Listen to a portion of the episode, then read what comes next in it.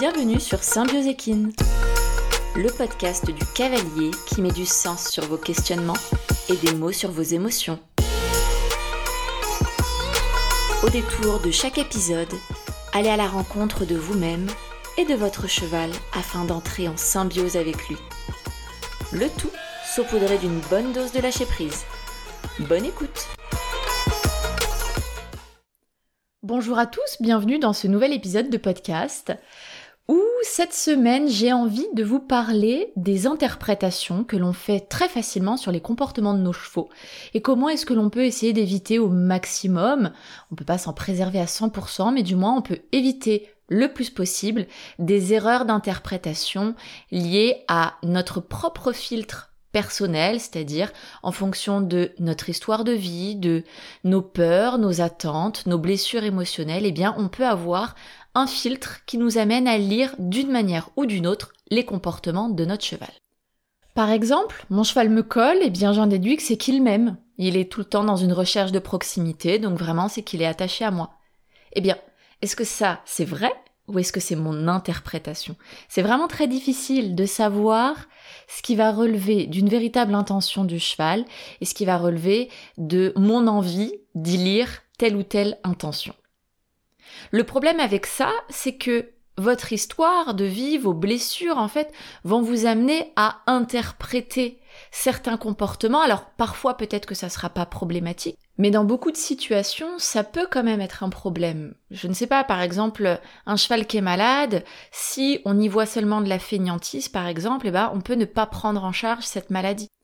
Ou à l'inverse, en ayant tout le temps peur et en ayant tout le temps l'impression que son cheval a mal et ne va pas bien, on peut par exemple s'empêcher de faire telle sortie, telle activité, alors qu'en fait le cheval va bien et du coup on se prive tous les deux d'un moment qui pourrait être hyper sympa. Il y a donc tout intérêt à vraiment apprendre à lire correctement le cheval. D'une part parce que bah, pour votre cheval, il va être vraiment compris, donc ça lui permet de vivre un sentiment réel de bien-être. J'émets un message, le message est reçu, la réponse qui m'est envoyée, qui m'est renvoyée est adaptée, donc ça favorise vraiment le bien-être psychique. Si mon message concerne mes besoins primaires, eh bien ils sont entendus, mes besoins sont remplis, donc on est plutôt sur un cheval qui se porte bien, si ses besoins de base sont quand même satisfaits. Ça peut éviter aussi bien des, des accidents, des escalades dans le conflit. Par exemple, le cheval va avoir vraiment plusieurs échelles dans ses signaux de communication et si euh, le message qu'il a envoyé pour demander par exemple à un stimulus de cesser n'est pas pris en compte, s'il n'y a pas de réponse on va dire de la part de ce stimulus, eh bien il peut prendre la fuite ou attaquer en dernier recours. Et donc plus je vais lire tôt les signaux de mon cheval, les comprendre et y répondre, mieux on va pouvoir éviter une escalade et potentiellement euh, des accidents par exemple ou des situations qui mènent à une euh, à, du négatif dans la relation on va dire. C'est également intéressant de bien lire son cheval parce que du coup vous n'allez plus prendre les choses personnellement et votre relation avec votre cheval ne va plus en pâtir très souvent dans le monde du cheval, on fait cet anthropomorphisme en plus je trouve très au rabais, c'est-à-dire non mais là euh, ton cheval a la flemme, c'est parce que tu ne te fais pas entendre, il t'écoute pas, des choses qui renvoient déjà à un statut d'humain et puis qui renvoient directement à un problème qui viendrait de l'humain. Donc d'office, on est dans un moule où on va interpréter les comportements du cheval comme étant forcément liés à nous, alors que c'est pas toujours le cas. Et si c'est très important de se remettre en question en tant qu'humain, c'est pas pour autant que ça veut dire que dès que le cheval a un comportement, exprime quelque chose, ça veut dire que c'est par rapport à nous. Et qu'il faut y mettre un filtre de moi, humain, j'ai fait quelque chose que mon cheval euh, me dit, me renvoie à la figure, tente de me faire comprendre. C'est vrai dans certaines situations, mais pas forcément dans toutes. En fait, tout ce qui est généralité, il faut faire hyper gaffe avec ça. Et de fait, dans certaines situations, le cheval n'exprime pas quelque chose qui est en rapport avec l'humain, et si vous le lisez bien, eh bien vous allez vous sentir valorisé. Par exemple, si vous arrivez à comprendre que votre cheval est frustré parce qu'il a faim, et que vous allez solliciter votre gérant en lui disant bah écoute là ça fait deux jours quand même que le ballot de foin n'est pas arrivé, est-ce que tu pourrais le remettre? Parce que mon cheval est agacé, mon cheval est frustré, le ballot de foin arrive peut-être 24 heures plus tôt et du coup vous allez vraiment avoir ce sentiment d'accomplissement, cette sensation d'être quelqu'un qui est capable de lire, de comprendre son cheval, de répondre à ses besoins. Et ça, en termes d'estime de soi, c'est hyper précieux. Alors pour lire son cheval de la bonne manière, ou en tout cas le plus correctement possible, puisqu'encore une fois, pour moi même en étant ultra formée, il y aura toujours des biais qui feront qu'il y aura une part d'interprétation inévitable. Eh bien, ces solutions, ça va être en vous formant. Plus vous allez vous former au comportement équin, plus vous allez avoir une base de connaissances solides sur laquelle vous appuyez pour étayer vos hypothèses de lecture du comportement qu'exprime votre cheval dans une situation particulière. C'est pas un comportement tout seul, c'est un comportement dans une situation bien précise. Et puis, bah, dans cette idée de vous former, ça va être de mettre à jour vos connaissances. Parce qu'elles sont quand même très récentes, celles sur le cheval, elles sont très euh, petites, on va dire qu'il n'y en a quand même pas énormément comparé au chien, où il y a une connaissance du chien qui est beaucoup plus développée. Donc ça va vous demander vraiment de mettre à jour vos connaissances, puisqu'elles évoluent constamment. Un exemple, hier on pensait que le cheval avait une hiérarchie descendante fixe dans un groupe. Aujourd'hui on se rend compte qu'en fait elle est plutôt situationnelle. Et puis qu'il y a même d'ailleurs des sous-groupes, hein. c'est pas le grand chef, puis l'individu B, C, D, E, etc. Pour ça, les livres d'Hélène Roche, pour moi, c'est des incontournables. C'est vraiment des pépites euh, cette femme a une pédagogie vraiment géniale, elle arrive à transmettre des connaissances qui peuvent être complexes de manière très simple. Donc vous avez ses livres, vous avez ses stages aussi que je peux que vous recommander. Moi l'expérience stage à l'association TAC a été mais incroyable, d'expérience, de connaissances, de rencontres, d'échanges. Vraiment s'il y a à la limite un, bon après j'ai pas fait tous les stages existants en France ou, ou sur Terre, mais vraiment s'il y a un stage que je peux vous recommander, c'est celui-là. Vous avez aussi les études de Léa Lansat qui sont accessibles au tout public et que je trouve quand même plutôt facile d'accès, même si on n'a pas forcément une base scientifique ou l'habitude vraiment de lire des études scientifiques. Disons que euh, les résultats sont faciles à lire, l'interprétation, il y a une partie de discussion dans chaque étude scientifique.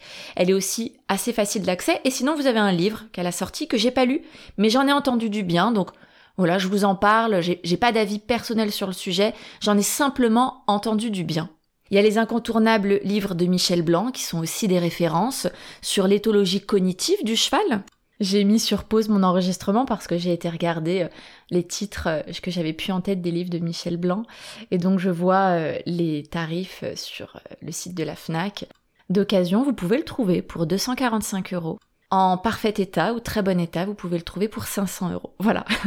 Alors, peut-être que vous allez pouvoir passer d'abord par d'autres biais, soit pour bah, trouver euh, ce livre-là ou ces livres, les, livres qu'il a fait, soit je vous conseille euh, peut-être de commencer d'abord par d'autres livres un peu plus accessibles. Bon, c'était une parenthèse très rapide. Je suis sûre qu'en fouillant un peu mieux, on pourrait en trouver à moindre coût, mais voilà, ça m'a fait rire, j'ai voulu vous le partager. Vous avez un super livre qui est sorti l'année dernière, si je dis pas de bêtises, du docteur Draisma sur les signaux d'apaisement chez le cheval. Alors, il y en a certains qui remettent en question parce que ça manque d'études, mais en fait, euh, de manière générale, les études qu'on a sur le cheval, elles sont quand même, alors, faibles dans le sens où il n'y en a pas beaucoup. Euh, des faits vont être vraiment solides scientifiquement s'il y a de nombreuses études sur des grosses cohortes qui permettent de retrouver les mêmes résultats.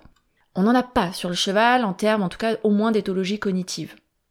Donc, vous en faites ce que vous en voulez, ces connaissances. Moi, personnellement, je les trouve vraiment géniales et ça m'a énormément aidé à lire et à comprendre Jupiter. Ensuite, il y a bien sûr pas mal de formations en ligne maintenant qui existent, euh, que j'ai pas forcément faites, hein, chez La Sens, chez euh, euh, Otiaka, si je ne dis pas de bêtises, je le vois passer sur les réseaux. Je ne sais pas ce que ça vaut, mais je vois qu'il y a des formations qui existent, donc je vous invite à jeter un œil, à vous faire votre propre avis, à demander des conseils, des avis, est-ce que des personnes les ont déjà testés, est-ce que ces personnes qui font ces formations ont un bagage professionnel suffisant, etc. Cette base de connaissances en éthologie comportementale et cognitive me semble essentielle pour pouvoir prétendre à lire à peu près correctement les comportements de son cheval et les signaux de communication qu'il envoie, mais ça suffit pas. Dans beaucoup de cas, lorsqu'on a des blessures en fait passées et émotionnelles qui sont trop fortes, elles risquent de prendre malgré tout le pas sur la lecture que vous allez avoir de votre cheval. Et on peut avoir d'ailleurs deux extrêmes. On peut avoir une vision 100% scientifique, terrorisée par l'anthropomorphisme, sauf qu'il faut pas oublier que bah, des faits avérés aujourd'hui, comme les émotions par exemple, c'était encore qualifié d'anthropomorphisme hier. Donc faut vraiment avoir une grande prudence sur la fermeture d'esprit et sur les pensées fermées. Aujourd'hui, on sait certaines choses. C'est possible que demain, ces choses-là soient complètement remises en question. Et c'est comme ça, c'est comme ça que la science avance.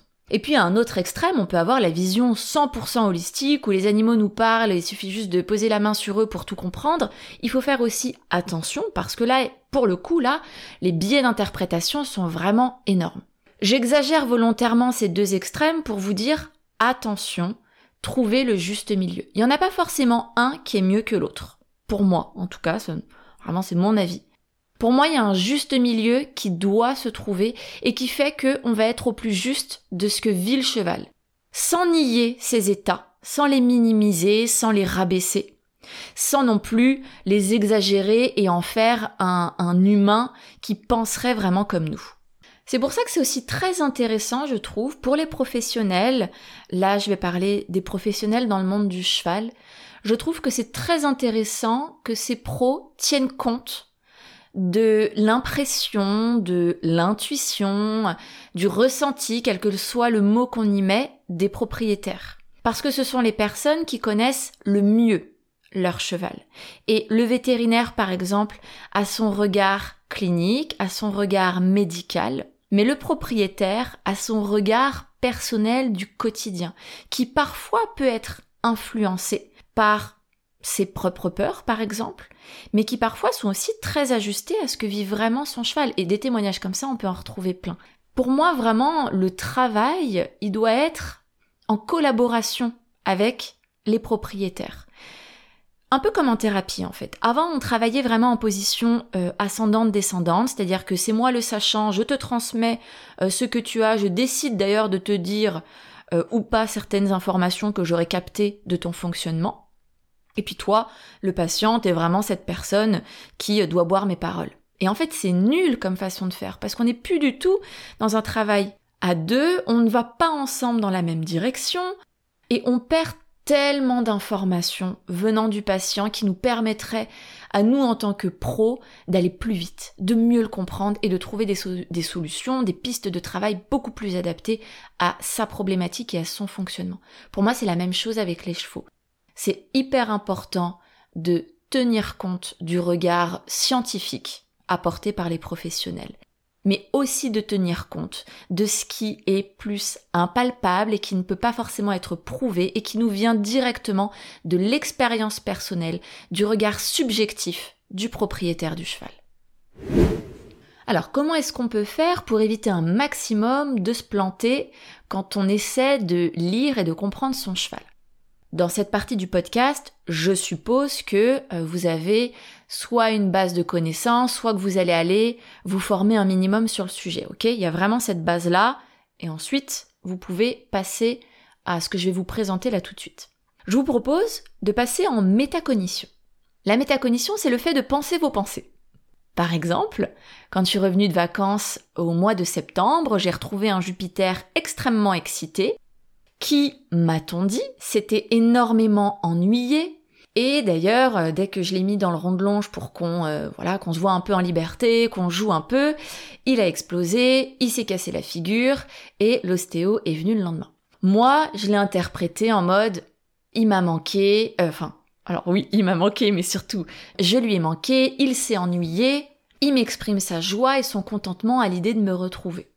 Mais après tout, ça aurait pu être aussi complètement euh, autre chose. J'aurais pu y lire autre chose, y comprendre autre chose, si je n'étais restée que dans mon regard personnel, que dans un regard teinté de moi à ce que je vivais en retrouvant mon cheval. Donc je vous invite à vous poser ces questions. Qu'est-ce que vous ressentez face au comportement de votre cheval? Là tout de suite maintenant, votre cheval a un comportement, qu'est-ce que vous ressentez? Et puis, quelle pensée vous vient? Qu'est-ce que vous vous dites? Par exemple, moi automatiquement, je me suis dit, il m'a manqué. Notez-les, ça va permettre de les extérioriser un petit peu et de les rendre un petit peu plus tangibles à manipuler et à remettre en question pour la suite ou à valider. Puis je vous invite à observer deux choses. Si votre réaction est disproportionnée ou pas par rapport à la situation que vous vivez quand vous observez votre cheval émettre un signal de communication.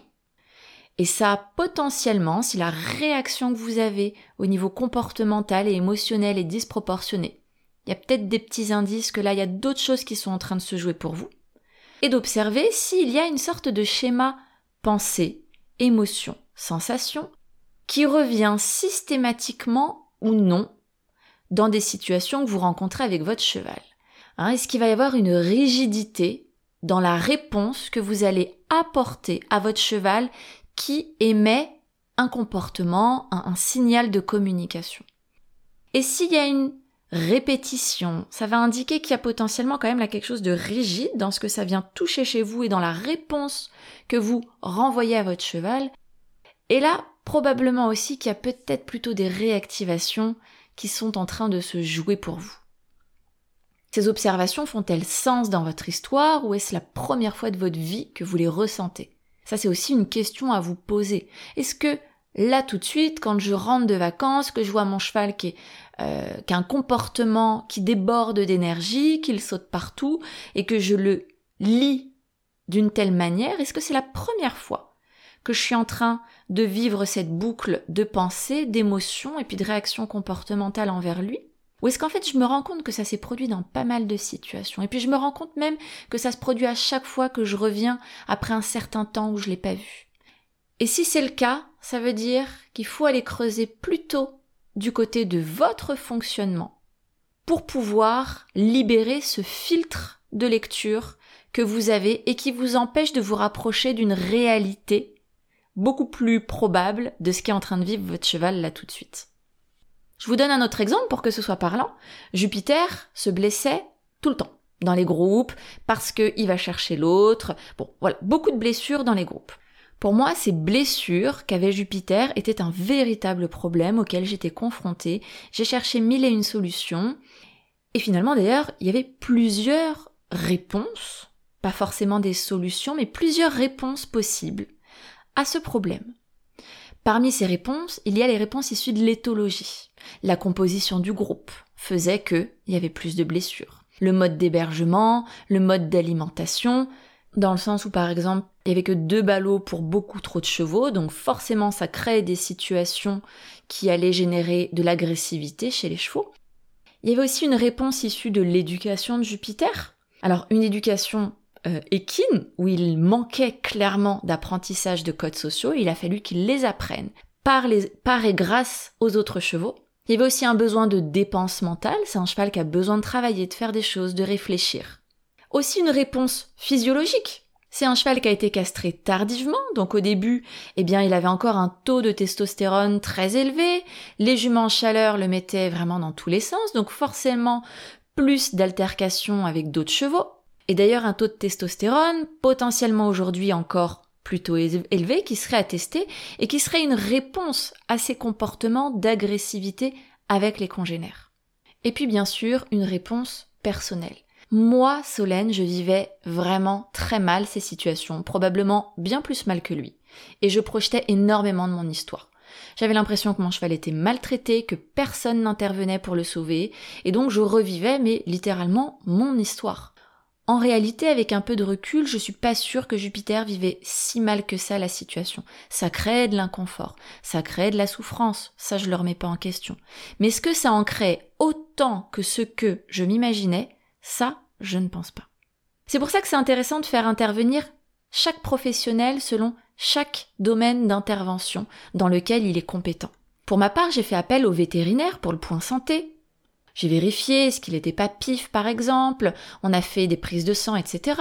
J'ai fait appel à un prof sur le point éducation et travail, mais aussi à des éthologues, comportementalistes, je me suis formée, d'où par exemple le stage aussi, en comportement équin pour pouvoir vraiment mieux comprendre mon cheval et rendre la responsabilité d'un comportement à qui elle appartient. Et puis j'ai aussi fait appel à ma psychologue pour le point projection de mon histoire sur Jupiter et pouvoir vraiment mieux vivre cette situation qui me rongeait tous les jours. C'était invivable en fait. Et il fallait que moi, j'apprenne à vivre avec ça, à accepter que j'avais pas de contrôle sur tout ça, à accepter qu'il y avait des choses qui ne me concernaient pas, et à réparer mes propres blessures pour arrêter de toujours me dire mon Dieu, mon cheval est une pauvre victime qui se fait maltraiter et euh, personne ne fait rien pour lui. Parce que la réalité, c'était pas ça. La réalité, est souvent plus grise que blanche ou noire. Mini transition. Réparer vos blessures, ça sera le moyen le plus sûr de cesser d'interpréter ou de vivre personnellement des comportements de votre cheval qui n'ont en réalité soit rien à voir, soit pas grand chose à voir avec vous, ou des choses sur lesquelles vous n'avez tout simplement pas de prise. Une fois dégagé de cette charge émotionnelle, vous allez pouvoir avoir l'esprit plus clair pour réfléchir à des vraies solutions intéressantes à mettre en place. Vous allez pouvoir avoir suffisamment d'énergie pour aller solliciter de l'aide envers différents professionnels, par exemple, dont je vous ai fait le listing à l'instant. Et c'est comme ça que par exemple une situation où votre cheval vient pas vous voir à la porte de la pâture, eh bien, vu que vous allez être apaisé émotionnellement, ça voudra pas forcément dire qu'il ne vous aime pas ou qu'il ne veut pas passer du temps avec vous. Ça sera simplement une info sur un état de votre cheval de ce moment à cet instant T à prendre en compte. Et vous pourrez alors vous mettre dans les sabots de votre cheval pour essayer de comprendre ce qu'il se passe pour lui, sans être influencé par vos attentes, vos peurs et vos réactivations potentiellement traumatiques si c'est le cas. Pour conclure, on peut donc dire que si vous voulez éviter de faire des impairs en lisant les comportements de votre cheval, formez-vous un maximum. Puis bien sûr, mettez en pratique. Observez, filmez, passez un maximum de temps à lire votre cheval, à poser vos hypothèses par écrit, à les confirmer ensuite avec vos formations, vos bouquins, en posant des questions directement aux professionnels par exemple. Prenez soin de vos propres blessures qui, lorsqu'elles sont trop fortes, vont créer des déformations de lecture de votre environnement et de vos relations. Vous deviendrez ainsi beaucoup plus stable, plus facile à lire pour votre cheval et donc plus digne aussi de confiance. J'espère que cet épisode de podcast vous aura plu, qu'il vous aura parlé et qu'il va vous aider à mieux communiquer avec votre cheval. Je vous dis à dans 15 jours. Merci d'avoir écouté cet épisode jusqu'au bout. Si vous l'avez apprécié et que vous souhaitez soutenir le podcast de manière complètement gratuite, n'hésitez pas à le partager à un ami, à vous abonner et à laisser un commentaire sur Apple Podcast ou Spotify. À très vite!